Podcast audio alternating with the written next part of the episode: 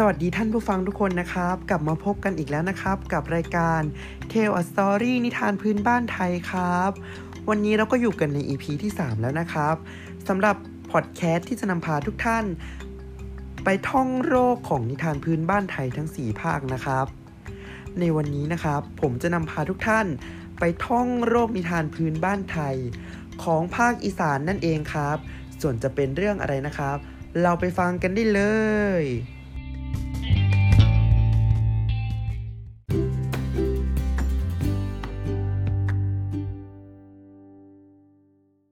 สำหรับนิทานพื้นบ้านไทยภาคอีสาน เรื่องที่ผมจะนำมาเล่าให้ผู้ฟังทุกคนนะครับ ฟังในวันนี้ มีชื่อเรื่องว่ากล่องข้าวน้อยข้าแม่ วันหนึ่งเมื่อหลายร้อยปีมาแล้ว ที่บ้านตาดทองในฤดูกาลของฝน ได้มีการเตรียมปักดำก้าต้นข้าว และทุกครอบครัวจะออกไปไถนา เตรียมการเพาะปลูก มีครอบครัวของชายหนุ่มคนหนึ่ง เป็นเด็กกำพร้าพ่อ ได้ออกไป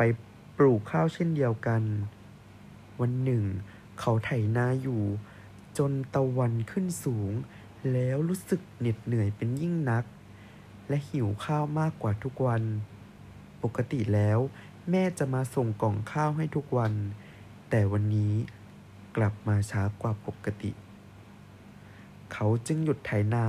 แล้วเข้าไปพักผ่อนอยู่ใต้ต้นไม้ ปล่อยให้เจ้าทุยไปกินหญ้า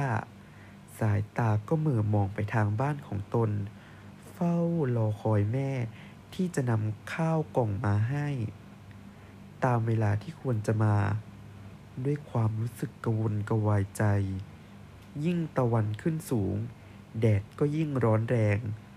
ความหิวก็ยิ่งทวีคูณขึ้นตามไปด้วย ทันใดนั้นเอง เขาได้มองเห็นแม่เดินเรียบมาตามคนา พร้อมกับกล่องข้าวน้อยๆ ทันใดนั้นเอง เขาได้มองเห็นแม่เดินเรียบมาตามคนา พร้อมกับกล่องข้าวน้อยๆ เขาบังเกิดความไม่พอใจแม่ ที่แม่เอากล่องข้าวน้อยนั้นมาช้ามาก ด้วยความหิวจนตาลาย เขาคิดว่าข้าวในกล่องข้าวน้อยนั้นคงกินไม่อิ่มเป็นแน่ จึงต่อว่าแม่ของตนว่า อีแก่ ไปทำอะไรอยู่ ถึงมาส่งข้าวให้กูกินช้านัก กล่องข้าวก็เอามาแต่กล่องน้อยๆ กูจะกินอิ่มหรือ ผู้เป็นแม่ได้ฟังจึงตอบลูกกลับไปว่า ถึงกล่องข้าวจะเล็ก แต่ก็น้อยแค่ลูก ข้างในแน่นนะลูกเอ๋ย ลองกินดูก่อน ความหิว ความเหนื่อย ความโมโหทำให้หูอื้อตาลาย ไม่ยอมฟังสิ่งใด เกิดบันดาลโทสะอย่างแรงกล้า คว้าอาไม้แล้วเข้าตีแม่ที่แก่ชราจนล้มลง แล้วก็เดินไปกินข้าว แม้กินข้าวจนอิ่มแล้ว แต่ข้าวก็ยังไม่หมดกล่อง จึงรู้สึกผิดชอบชั่วดี รีบวิ่งไปดูอาการของแม่ และเข้าสวมกอดแม่อนิจจา ในตอนนี้ แม่ได้สิ้นใจไปเสียแล้ว ชายหนุ่มร้องไห้โฮสำนึกผิดที่ตนได้ฆ่าแม่ เพียงอารมณ์ชั่ววูบ ไม่รู้จะทำประการใดดี จึงเข้ากับนมัสการสมภารวัด เล่าเรื่องให้ท่านฟังโดยละเอียด สมภารสอนว่า การฆ่าบิดามารดาของตนเองนั้นเป็นบาปหนัก เป็นมาตุคาตต้องตกนรกอเวจีตายแล้วไม่ได้ผุดไม่ได้เกิดเป็นคนอีก มีหนทางเพียงหนทางเดียว ที่จะทำให้บาปเบาลง ก็ด้วยการสร้างธาตุกอกกวมกระดูกแม่ไว้ ให้สูงเท่านกเขาเหิน จะได้เป็นการไถ่บาปหนักให้เป็นเบาลงได้ เมื่อชายหนุ่มปรงศพแม่แล้ว จึงได้ขอร้องชักชวนญาติญาติและชาวบ้านช่วยกันปั้นอัฐิ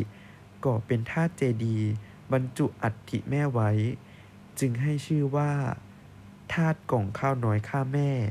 จนตราบถึงทุกวันนี้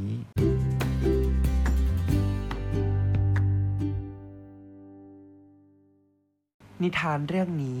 สอนให้รู้ว่า เราควรทำดีกับพ่อแม่ ยามเมื่อท่านยังมีชีวิตอยู่ ดีกว่าสำนึกได้เมื่อท่านได้จากไปแล้วครับก็จบกันไปแล้วนะครับสำหรับนิทานพื้นบ้านไทยภาคอีสานนะครับ